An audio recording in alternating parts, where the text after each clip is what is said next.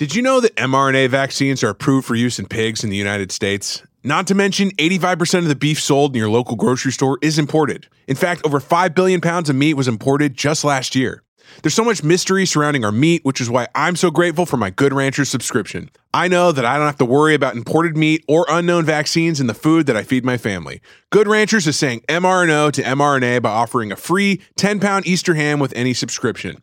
Unlike the pork from the grocery store, Good Ranchers ham is guaranteed 100% free from mRNA vaccines.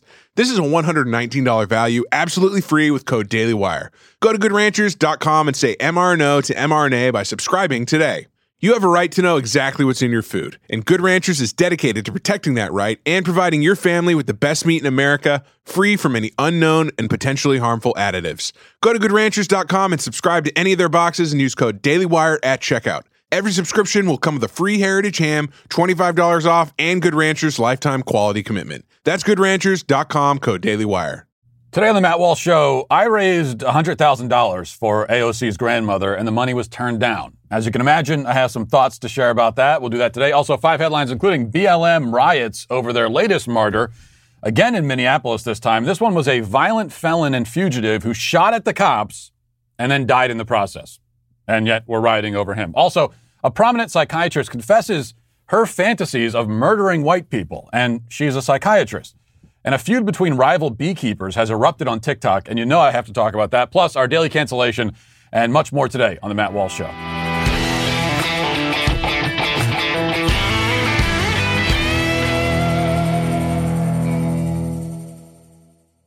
Out of all the headlines to come out of the events of this past weekend, this is surely my favorite. From The Independent, it reads, right-wing blogger launches GoFundMe for AOC's Puerto Rico grandmother in latest personal attack.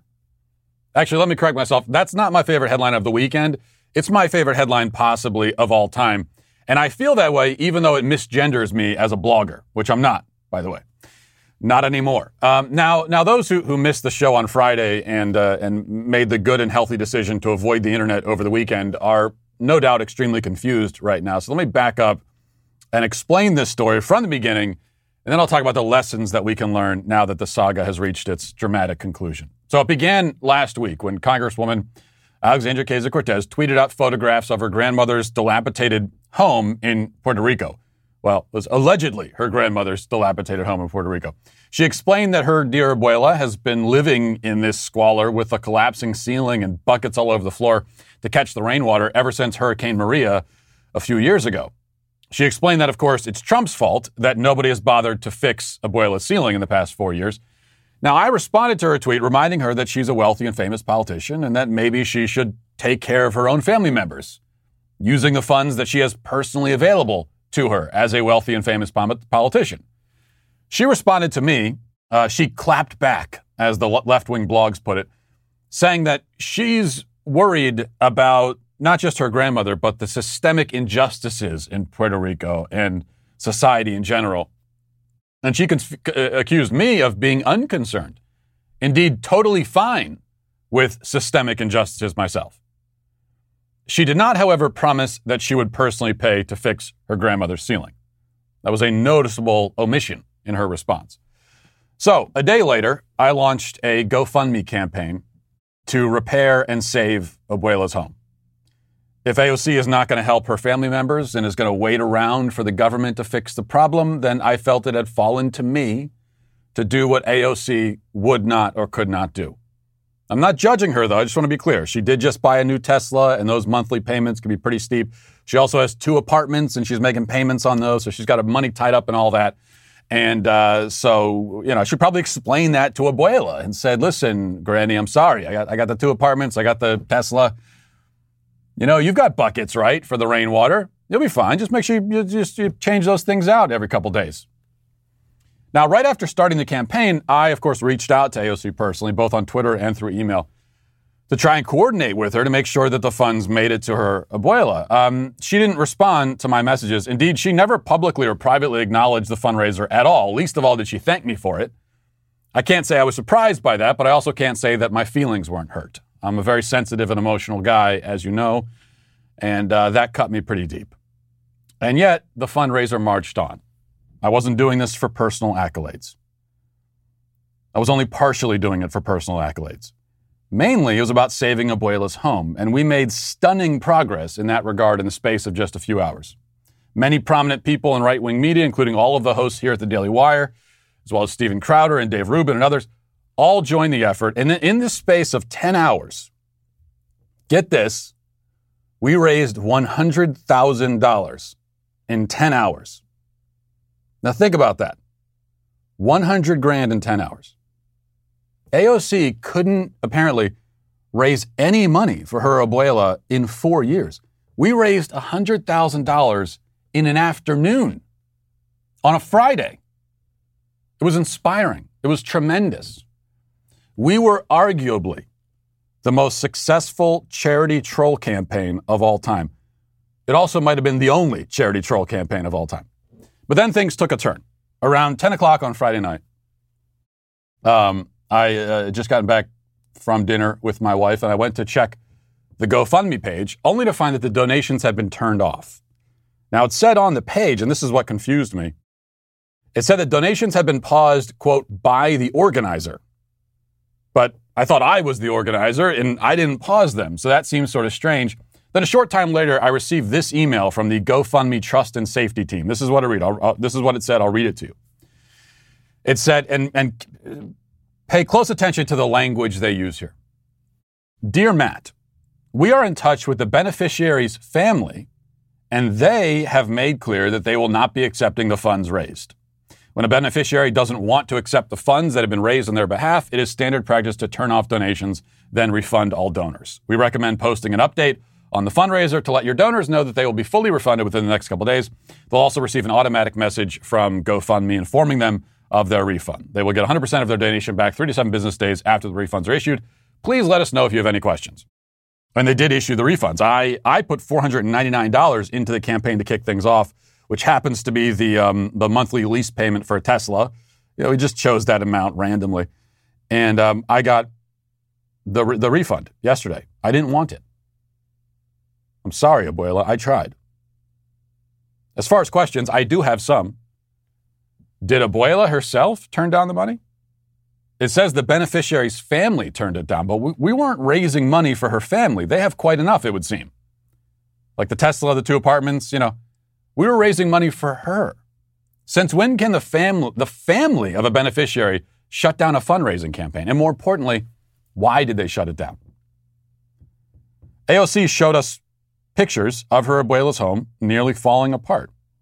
By the looks of it, she was living in a crumbling shack and had been living like that for years. We raised enough money to not only fix her house, but change her life. And we did that in 10 hours. Imagine if it had gone on for another 2 or 3 days. I mean, we could have raised $1 million. Easily. We could have. And that could have gone to Abuela, and then they could have fixed up her home, made it perfect. And then they could have taken the rest of the money if they wanted to, because it'd be their money, and they could have given it to a charity in Puerto Rico to help other people. They could have, we could have fixed up the entire neighborhood with that money. And it was turned down. This is real money. Okay, the money was not a joke. It's really there. The fact that someone in Abuela's family turned down the money seems to indicate one of 2 things. Either AOC would rather let her own loved ones suffer than accept help from conservatives, and not just her loved ones, again, but the whole community. The whole community could have benefited from this. Or, and this is the other really scandalous possibility, and I don't know if this is true or not, the other possibility is that she misled the public about Abuela's living conditions. Were those pictures actually current photos of Abuela's home? Was it all a ruse? I don't know. I mean, she does seem to have a history of kind of exaggerating her own personal trauma and perhaps that of those close to her. I don't know. Maybe we'll never know. But either way, whatever the explanation, whatever motivated Abuela's family to shut down the fundraiser while not saying a word about it publicly, the truth is unflattering to AOC, to say the least. We certainly exposed something through this effort. We can only speculate as to what exactly that is. And honestly, I am tired of AOC and people like her constantly using emotional blackmail and supposed personal trauma to score political points and silence opposition. We called her on it this time in a big way, and I can guarantee you she regrets ever bringing Abuela into the conversation. If that's all we achieved in the end, then I'd say it was more than worth it. But we achieved more than that. We proved another important point. Tragedy and misfortune are often exploited in order to push for government action. And we're made to believe that only the government can address these sorts of problems. But we addressed the problem and could have solved it in just one day through private action. And I have to keep stressing, I cannot stress enough, $100,000 in 10 hours. We could have gone to $1 million easily. And how far could that money have gone? Not just for Abuela, but for the whole community, if they had chosen to share it. There's a lesson here for those who are willing to learn it. Finally, most of all, we proved that I am one of the world's leading philanthropists.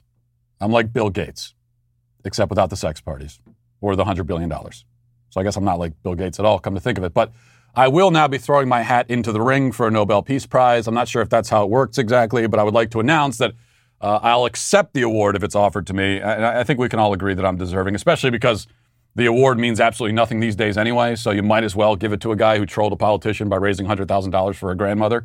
Why not? Now, some people I know may not be satisfied, and there are still questions about what we did here and why we did it. There are some even on the right who object. There were some on the right who were offended by all of this and let me know it. And there are some people still questioning, was it all just a big troll? Was it a stunt? Was it charitable? Was it proving a point? Was it trying to solve a problem? Was it a sincere attempt to raise money for a cause? Was it mean? Was it nice? Was it petty? Was it generous? Was it hilarious? The answer, in short, is yes. Now let's get to our 5 headlines.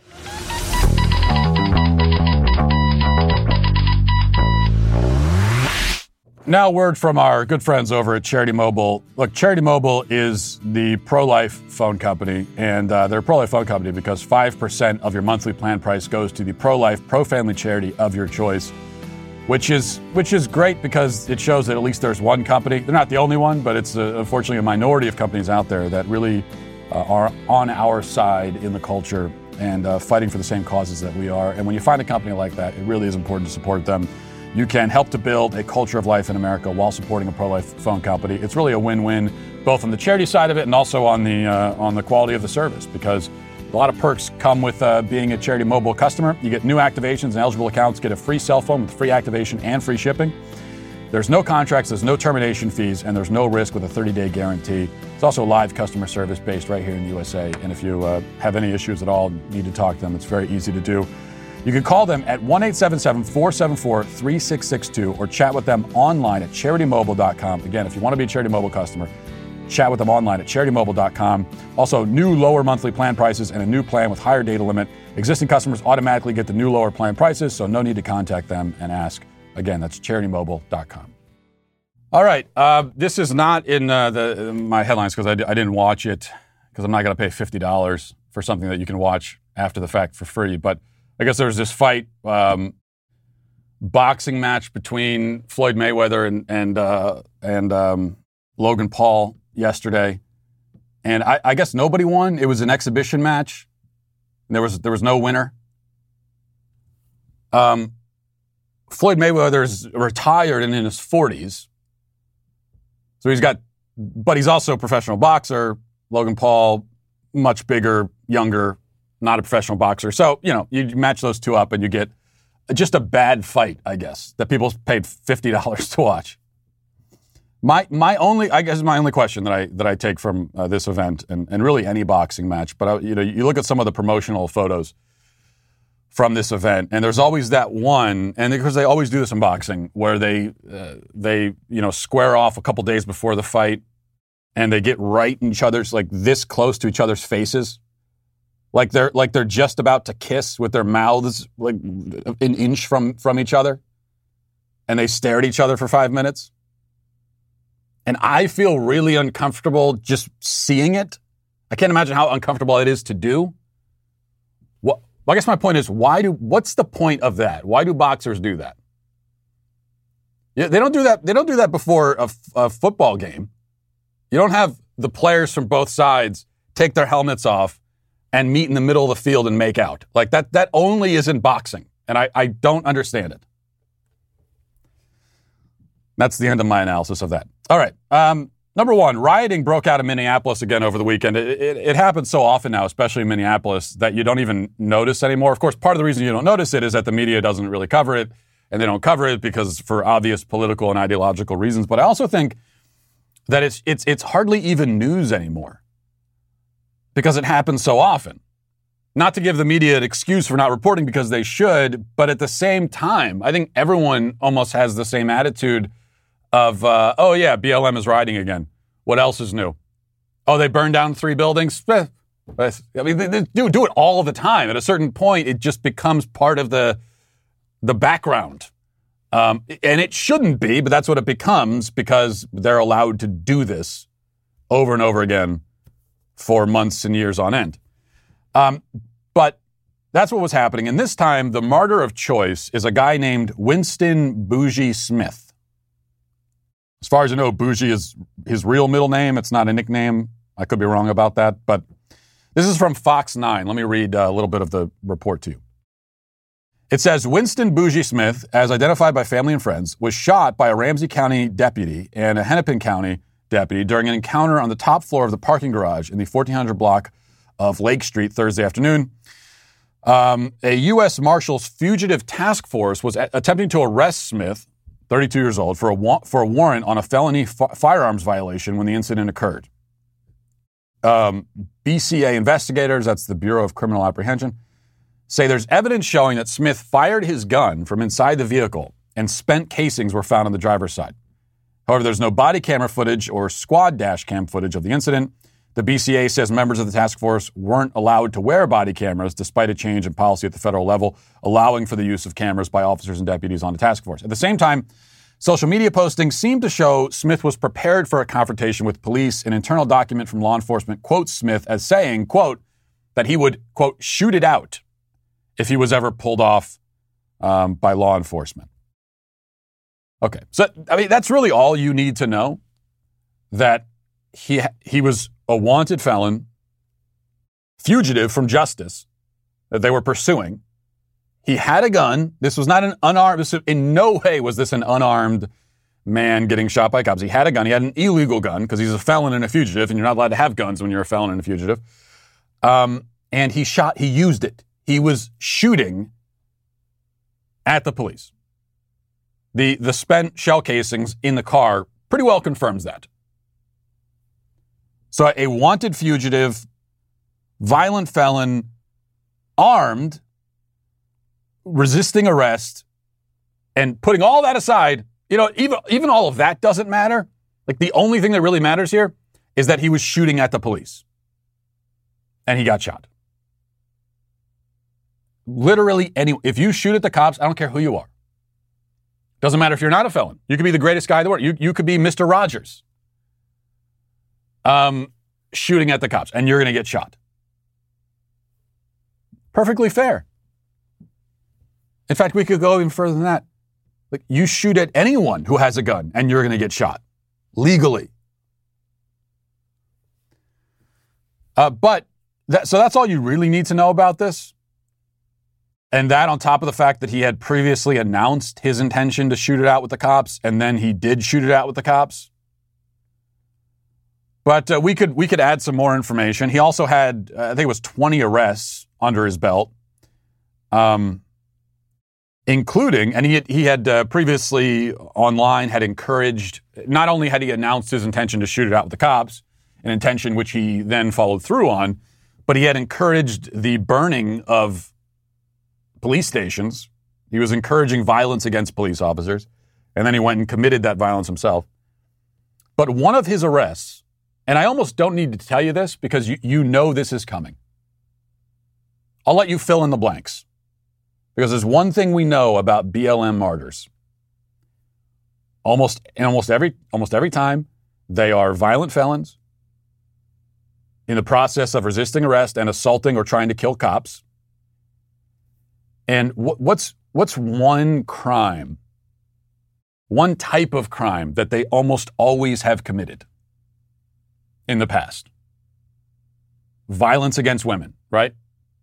So many cases of that, whether it's George Floyd, Jacob Blake, etc. And that was the case here too. Winston Bougie Smith had 20 arrests, aggravated robbery of a woman being one of them, and I believe the woman was his ex-girlfriend or something. He committed aggravated robbery against her. It really is. It's an impressive track record with BLM. Every single martyr that they choose ends up being not only a violent felon, but someone specifically who had committed violence against women. This is so common. It's like they're sifting through all of the potential martyrs that they can choose, and it's almost like they intentionally choose the ones who have committed some kind of violent act against a woman. Either it's an intentional choice or it's a hell of a coincidence. That at this point, you can assume it. When BLM is rioting over someone being shot by the cops, you could, before you even know the person's name, you can just assume that they've committed some violent act against a woman in the past, because it's always the case. All right, let's go here. This is from the New York Post. It says a New York City-based psychiatrist told an audience at the Yale School of Medicine in April that she had fantasies of, quote, unloading a revolver into the head of any white person that got in my way. This is, again, the psychiatrist saying this, not one of her patients. I'd like to know what this psychiatrist would say to a patient who confesses these violent fantasies. I guess she would say, oh, yeah, me too. That's completely natural and normal. Dr. Aruna Khilanani, we'll just call her, spewed the race-hating virtual remarks in which she also said she'd walk away from the shooting with a bounce in my step and that white people make my blood boil and are, quote, out of their minds and have been for a long time. She said all that at the Ivy League institution's Child Study Center on April 6th. Audio of the talk, which we'll play in a second, was posted on the Substack online platform of former New York Times opinion writer and editor Barry Weiss on Friday, along with an interview of Khilanani conducted by writer and podcaster Katie Herzog. A flyer promoting the talk and posted online by Weiss titled the lecture, quote, The Psychopathic Problem of the White Mind, and included learning objectives such as set up white people's absence of empathy towards black rage as a problem, and understand how white people are psychologically dependent on black rage. What the hell does any of that mean? I have no idea, but we have some of the audio from the talk, and maybe that'll be explained in this. Let's listen. White people make my blood boil. Around 5 years ago, I took some action. I systematically, I'm going to do, like Bruce did, most of my white friends, and I got rid of a couple of white BIPOCs that snuck in my crew too. I stopped watching the news. Once I started, I couldn't stop. I had less than 1% left.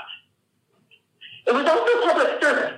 I had fantasies of unloading a revolver into the head of any white person that got in my way, daring their body, and wiping my bloody hands as I walked away relatively guiltless, with a bounce in my step.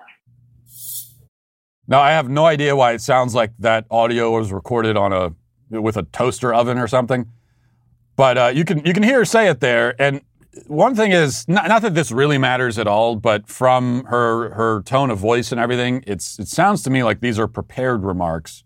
So when you first hear about this, you think, okay, was this an off-the-cuff thing? And she was having a bad day, and she said this. She was having a psychotic break in the middle of.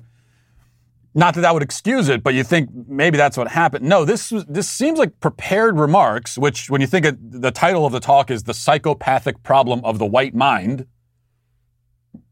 I mean, there's some irony there, right? Oh, the white mind is psychopathic, not you. You're talking about fantasizing about blowing their brains out for their race. But these are prepared remarks, it seems like. So she typed this out. She sat there and typed out, yes, I have a fantasy of unloading a revolver in the head of any white person that gets in my way. And she feels What does this tell you? Not only that we have a psychiatrist speaking, obviously with some prominence, she's speaking at to an audience at the Yale School of Medicine. So she's in a teaching capacity as well. But a psychiatrist who feels this way, personally, what does that tell you? And what does it tell you that she feels so comfortable talking about this and sharing these viewpoints? She knows. Now, there was obviously at least one person listening who didn't approve, and that's why they took out their toaster oven and recorded it. But she knew that almost everyone in the audience would agree with her, white or not. This isn't mild anti-white racism, which would be bad enough. Okay? This isn't like I get annoyed at white people sometimes. This is, I want to kill them. I fantasize about murdering them. And I would walk away with a bounce in. I would be happy. If you've ever had a fantasy like that, really fantasized about actually killing someone, blowing someone's brains out, and you felt that you would be happy after doing it, then you've got some deep spiritual and psychological problems. I don't really care who the person is. But you're having this fantasy about an entire race of people. This is like genocidal, murderous bigotry and racist rage that she has towards an entire group of people. And these are also people. How many actual white people have gone in to consult this scumbag, this racist scumbag? How many white people have been lying on the couch there consulting her while she's just seething with rage? Maybe eyeing the revolver she has locked in the corner of the room and thinking, is this the time? Should I do it now? This is really disturbing. Needless to say. I would hope it's needless to say. But what we have to understand is that this stuff, and I think this isn't discussed enough. It's discussed by me, but I don't think it's discussed even by conservatives and discussed in the general culture enough, that this stuff is deeply ingrained in the psychiatry and psychology fields.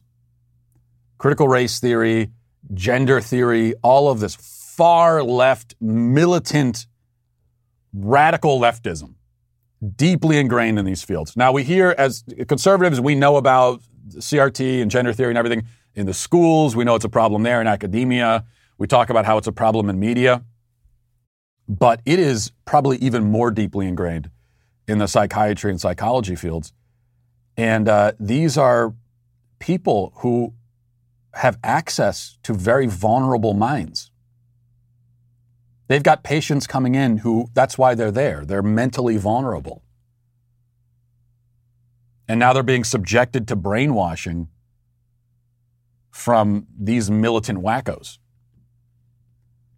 That's why, and people don't like it when I say it, but this is why I would be very, very wary of consulting a psychiatrist or a psychologist at all. I'm not saying you can't trust any of them. I'm not saying you should never consult them. I'm just saying I'd be wary. I'd be very cautious about it. And you got to really do your due diligence before you pay these people hundreds of dollars to hear your problems. Some of them, a good number of them, are not just far left wackos, but this is pure evil. And once again, the pure evil that she felt perfectly comfortable expressing to a room of her peers. Comfortable for a good reason, because most of them feel the same way. So I don't know if you were thinking you needed to see a psychiatrist before you do. If I were you before I did it, I would I'd be doing a lot of research. I would be talking to. I'd be getting referrals. I'd find someone I trust who's already met with that person, and I would talk to them to get some insight first. You just got to be very careful. Same way we should be very careful. You know what school you send your kid to, because this stuff is there and is so deeply ingrained in the school system. All right, Number three, this is from the New York Post. It says a Texas mom was arrested for allegedly posing as her 13-year-old daughter for nearly a whole day of middle school.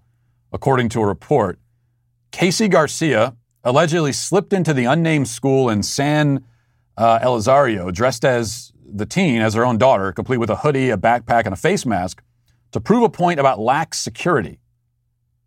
During the bizarre stunt, nobody noticed that she wasn't her daughter until the seventh period at the end of the school day. I think we have a video from a clip at the very end of this video she posted on YouTube after she got caught. And so she went through the entire day. This is a grown woman, 30 years old. She was at middle school, filming herself the entire day as a 30-year-old woman posing as a student, and nobody caught her until seventh period. And I think we have that. Let's watch. Well, I finally got caught. I told him that I would go to the principal's office, so I guess we're going to see what happens. Just want to say thank you to all the girls that helped me get to all of my classes yesterday. I really, really appreciate it. I honestly would have been discovered way sooner if it weren't for you. And if you knew my secret and you kept it for me, thank you so much for not saying anything. I honestly could have not made it the entire day as a middle school student without you. Okay, I'm disappointed. I thought we were going to get a clip of her actually being confronted by the principal. I thought we would get her at the principal's office being lectured for being 30 and not 12, as was previously assumed. So a lot of questions come to mind. It's kind of bizarre. I don't know exactly what point. I guess she says her point was about the lax security at the school, which she does expose. That is very concerning that a grown adult who's not a student could hang out there. And even in the video, she interacts with teachers, talks to them. She goes to her classes. She's sitting in the lunchroom, walking the hallways, and nobody notices. So there is something to be said there about the lax security. But I think what this is really a story about, it's a story about the face masks. That these kids are still in many schools, especially in, where was this, in California? In many schools, these kids are still being forced to wear the face masks. For no reason. The pandemic is over, by the way. Okay, we got through it. The pandemic is over. And no reason to be wearing the face mask for all the reasons we've discussed. There never really has been a good reason for kids to wear them, considering kids are not a high-risk group. But they're still forcing kids to wear the face masks. And what that means is that the adults and the teachers, the people that are in charge, they don't even know who these kids are. They can't identify who any of these people are walking the hallways. That's how you end up with a grown woman sitting in the classroom all day and nobody notices. What does that tell you about the face mask thing? Think about it. There are kids. You know, most of these teachers now don't know what their own students look like. Think about how insane that is. That's why they can't differentiate a student from a 30-year-old woman. So I think she did make a valuable point about the face mask. I don't know if she intended for that to be her primary point, but that's the point she made. All right, before we get to reading the comments, I have to talk about this because it is a story tailor-made for me in so many ways because it involves TikTok, and you know I love TikTok, and it also involves beekeeping, which, you know, that's a passion of mine, even though I currently right now don't keep any bees because we moved and I couldn't bring the bees with me, but still. I'm a beekeeper in my heart, I think. So this is from NBC News. It says a TikToker has gone viral for accusing a beekeeping influencer of a beekeeping influencer. I love that that's a title that people have now. And that's what I wish. I'm not a blogger, okay, independent. I'm a beekeeping influencer. So next time, make sure you put that in your headline. A TikToker has gone viral for accusing a beekeeping influencer of misleading viewers about how she handles bees and for promoting bad practices when handling a hive. TikTok user LA Honeybee Rescue claims that Erica Thompson, who goes by Texas Bee Works on TikTok and has 6 million followers, is improperly handling bees in her videos and setting a dangerous precedent. So this is a really popular thing on TikTok, apparently. A lot of people watch these beekeeping videos, and we'll show you one just as an example. Here's Erica Thompson, very popular beekeeper on TikTok. Had no idea that was a thing, but it is. And let's watch one of the videos, and then we'll talk about the problems with it.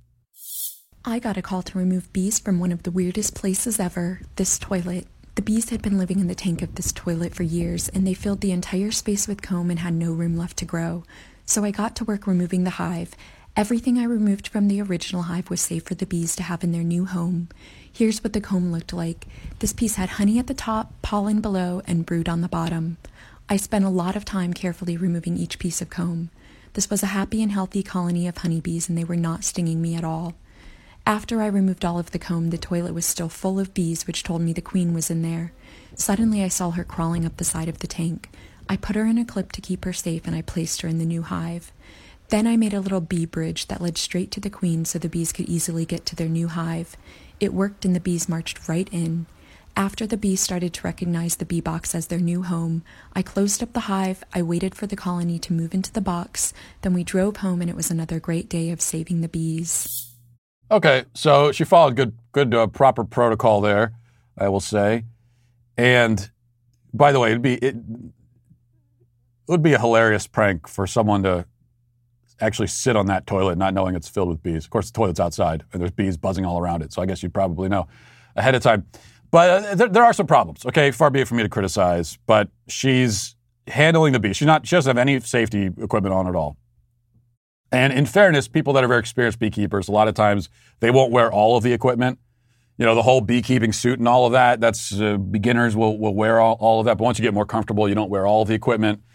Because for one thing, bees are very docile, especially if you use the smoker, which makes them even more docile. And as long as you're careful, they probably won't sting you. And things like the gloves, like a lot of people, you feel like you want to wear the gloves because you're handling bees. But you're doing a lot of sort of fine motor skills and everything, and you're picking things up. And one of the ways to get yourself stung is to drop something and scare the bees. And sometimes the gloves can make it harder to, if you're handling comb or something, or frames, it can make it harder to handle them. So you'll take the gloves off. But she's not wearing any equipment at all. And also, she's wearing dark clothing. And you notice beekeeping suits are always white. Why is that? Because dark clothing, for whatever reason, that ticks off the bees. I think that maybe they confuse you with a predator or bear or something, and they go into attack mode. So that's a no-no. You don't wear dark clothes. She's wearing nothing but dark clothing. And she also has her hair down, and it looks nice and pretty, but the problem is that the bees get caught up in your hair, and then they start stinging your neck and your face and everything. So not proper procedure. And now we have the critic of that beekeeper, and this is where the feud really begins. Let's listen to her criticisms. All right, this is for those of you who had something to say about what I said about Texas Bee Works doing dangerous This is my job. I do this for a living. And I just had bees get through my hood, sting me all over the face when I was 35 feet up in that tree. And I don't know if you noticed, but Texas Bee Works doesn't carry ladders. She doesn't carry power tools. Her husband does all of that. And then... sorry, there's bees crawling up inside my clothes right now, poses her in situations, not the ones that are at her apiary, that's hers. She is a beekeeper, but she's not a bee removal specialist. And a guy in Texas just died by mowing his lawn next to a hollow tree that had an Africanized hive in it, because in Texas, the bees are much more dangerous than they are here. So what she does is dangerous. There you go. See, if you thought that UFOs was kind of weird and niche content that isn't interesting to a lot of people in the audience, you haven't seen anything yet. Okay, get me going on bees, and I'm really gonna start boring you to death. But I have to side with the. This is, there's a lot of drama in the beekeeping community. People don't realize it. Things can get pretty intense, even deadly. You never know. But I kind of agree with her criticisms. You don't want to send the wrong message. Although at the same time, you don't want to send the wrong message about improper safety practices. But at the same time, how many people are actually going to be tempted because they watched a TikTok video to go and handle a beehive? People tend to be way more afraid of bees than they should be, which is that's where people fall. They tend to be more afraid than they should be, which is fine. So I don't know. Maybe we need to talk about it for another 20 minutes and really get to the bottom of this. Or we can move on to reading the YouTube comments. This is from The Underdog, says, arrest the criminals, put them in prison, and keep them there. For murderers, yes. For rapists, yes. For weed smokers, no. Smoking weed shouldn't be a crime. Well, First of all, you're already getting what you want on that, but it's being decriminalized everywhere. Eventually, it will be decriminalized literally everywhere in the country. And it's not an issue I've ever cared all that much about. But I guess I tend to agree, for the most part. I reluctantly, I feel like I'm forced to agree. My heart wants for weed to remain illegal, but I can't quite intellectually justify it. And I think the argument made by supporters of that position that, well, weed isn't any more dangerous than alcohol. It isn't any more of a social problem than alcohol. In fact, you know, it's more dangerous. It kills a lot more people, and alcohol is legal. So how do you justify having this be illegal? I think it's a pretty solid argument. Of course, the argument could go the other way, and then you could say, well, okay, let's just make alcohol illegal too. That's not my position, to be clear. So I tend to be persuaded by that.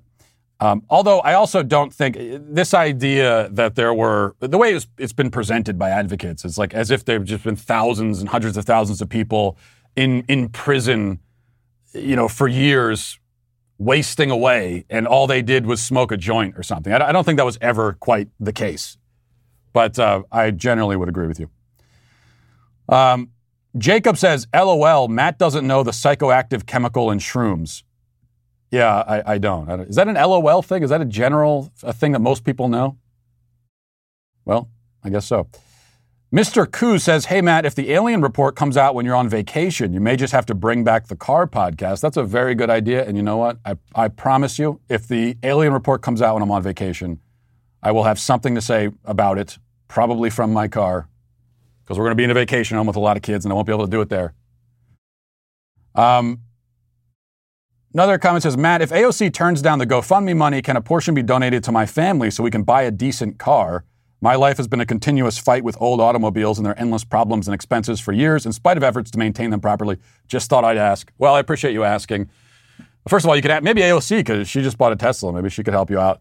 I've got a lot of messages like this from people, some more serious than others. I think this is a little bit less serious. I've got a lot of messages for people begging me for the money, saying, hey, if AOC doesn't want it, please give it to me. Just so you know, it doesn't work that way with GoFundMe. Even if GoFundMe hadn't shut down the account, you can't raise all the money and then say, yeah, never mind, I'm going to give it over here instead. That was never really an option. What happens is they shut it down, and now all the money is refunded, and that's it. And we have no control over that. And finally, how are you afraid of spiders but would be excited to see aliens from space come to our planet? Well, because aliens are from space and spiders are from hell. And I think there's a difference there. Now checking in with Rock Auto. You know, I don't, maybe you'll disagree with me, but my idea of a good time doesn't really involve shopping in any store at all, but especially not in an auto parts store. If you're having car trouble and you're walking around the auto parts store looking for what you want to find and you're not going to find it, you got to go ask the guy at the desk, and then he's going to ask you a bunch of questions about your car that you might not know off the top of your head. Then you're going to feel emasculated and you're going to run out in tears. Okay? It's happened to me many times. Just cut out all of that and go to rockauto.com. Pull out your phone. Rockauto.com always offers the lowest prices possible rather than changing prices based on what the market will bear. And they're a family business. They've been serving auto parts customers online for 20 years. And so they really know what they're doing, and they know how to set up a catalog that is extensive, has everything you could possibly want, but also is really easy to navigate. So if you want to, if you have car trouble and you need auto parts, go to rockauto.com right now. You can see all the parts available for your car or truck. Remember, as always, to write Walsh in their How Did You Hear About Us box so they know that we sent you. If you've watched our new show with Candace Owens, then you know it's a great show, and it's great to watch. But you can also get it on the go. I don't know if you knew that. Whether she's asking Donald Trump hard-hitting questions like hopping on his ticket in 2024, getting Adam Carolla to expose Hollywood conservatives, or giving feminism the roast it deserves with her panel of guests, you're always guaranteed a smart and funny listening experience. So don't just watch the show on dailywire.com. You can also subscribe to and download Candace, the audio podcast, on Apple, Spotify, or wherever your platform, whatever your platform of choice happens to be. And if you like what you hear, be sure to leave a 5-star review to keep Candace's podcast at the top of the charts. Now let's get to our daily cancellation.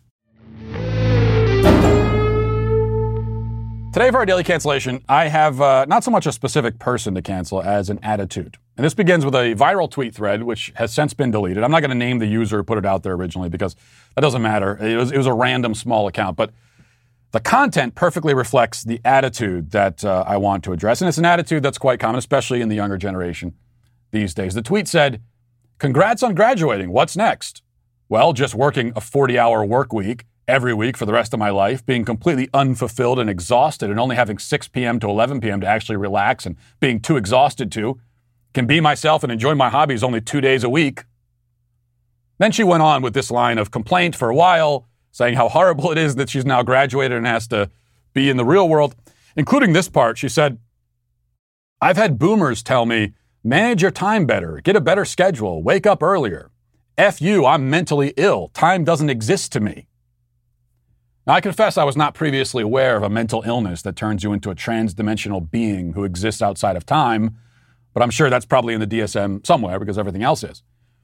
Anyway, this criticism of the standard 9-to-5, 40-hour work week is, as I said, pretty standard. It's lots of people, especially younger people, feel this way.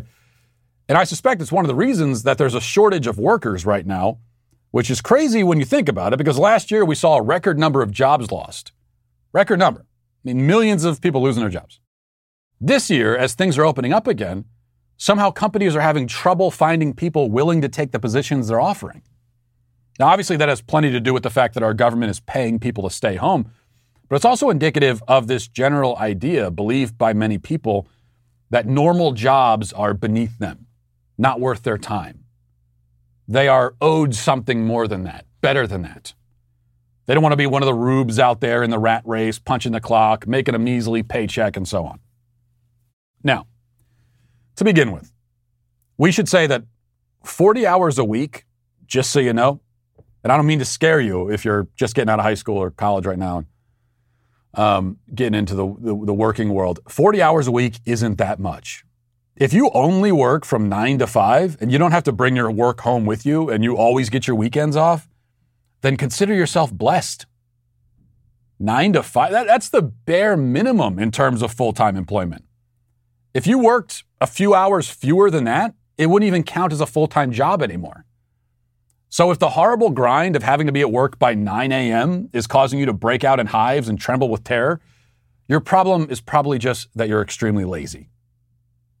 Also, it must be said that working a 9 to 5 or an 8 to 6 or, 7 to 7 or whatever your hours are, even if it's in a job you don't feel especially passionate about, is a noble endeavor because you're fulfilling your responsibilities, you're taking care of yourself, and you're taking care of your family.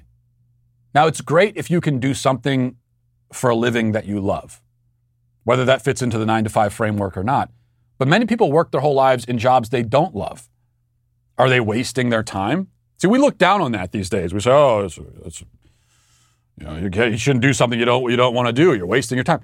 No. I mean, did they squander their human existence by spending so much of it doing something they don't like? No, not at all, because for them, the job is a means to an end. The end is supporting their families and themselves.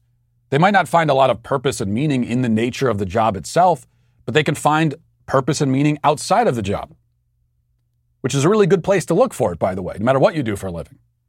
And that's perfectly fine, and it's meaningful, and it's an honorable way to live.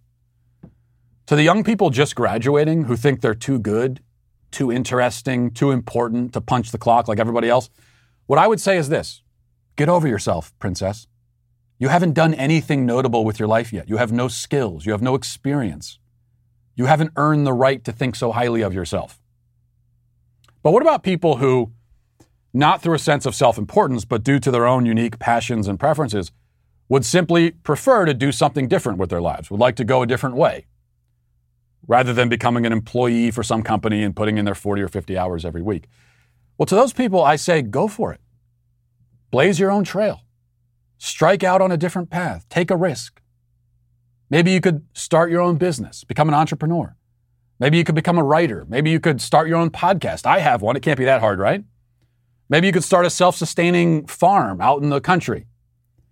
Maybe you, could become a wildlife photographer or something.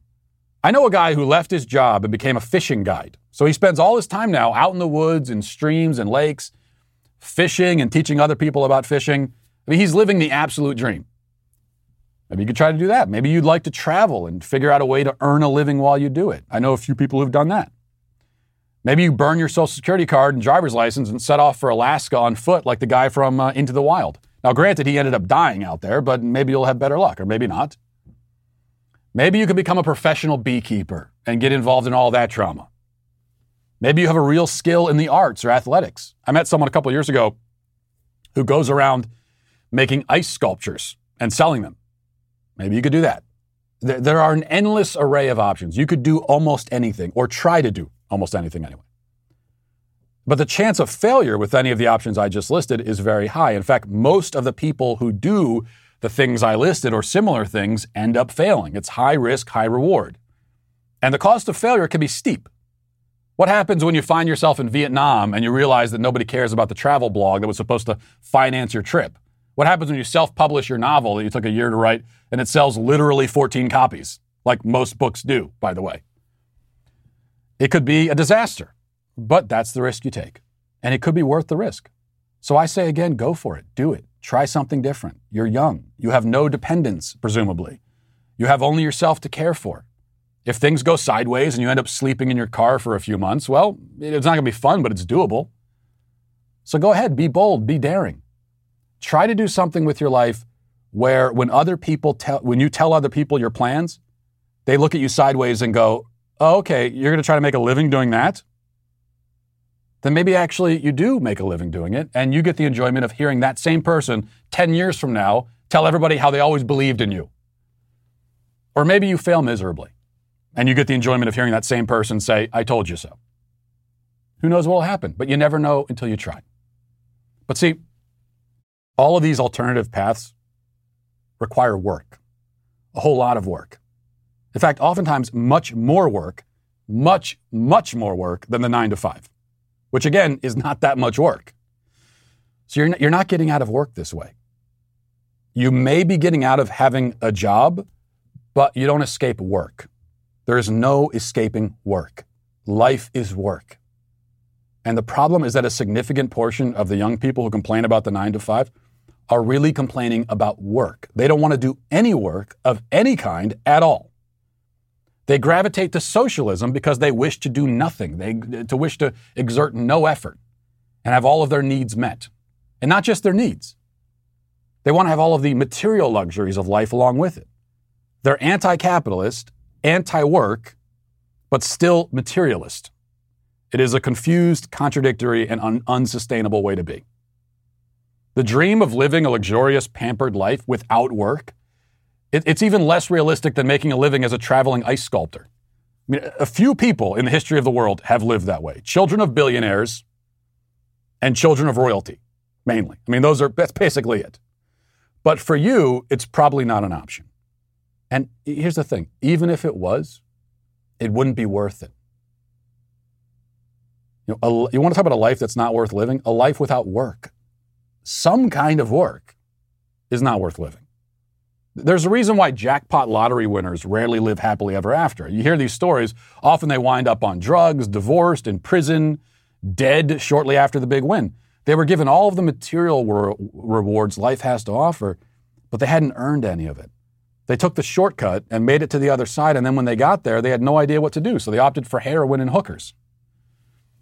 You cannot remove work from your life and yet retain fulfillment and happiness.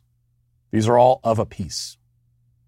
Again, you don't have to work for a company on a payroll in order to be happy, but you have to do some kind of work. The guy from Into the Wild I mentioned, he made it out into the Alaskan wilderness, and then he ended up starving to death. And shortly before he died, he highlighted the words, "Happiness is only real when shared," in a book that was found near his decomposing body. And there's a lot of truth to that. Happiness is only real when shared. And it's the lesson that he learned. But you could just as well say, happiness is only real when earned. So if you want to have a happy and fulfilled life, and that's what everybody wants in the end, then you have to work for it, one way or another. And so that is why that random girl on Twitter is canceled. I don't know who else to cancel. We'll get to the end of this thing, so it's just going to be her, I guess, unfortunately. And we'll leave it there for today. Thanks for watching. Thanks for listening. Have a great day. Godspeed.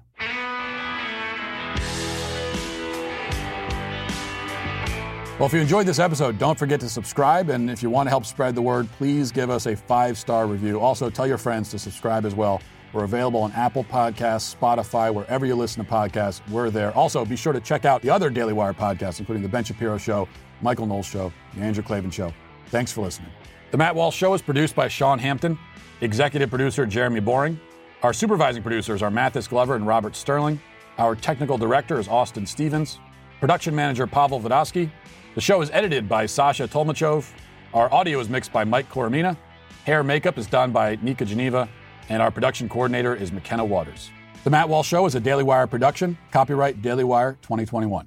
Today on The Ben Shapiro Show, Senator Joe Manchin may be killing Democratic dreams, like altogether. Is the Biden administration over? That's today on The Ben Shapiro Show.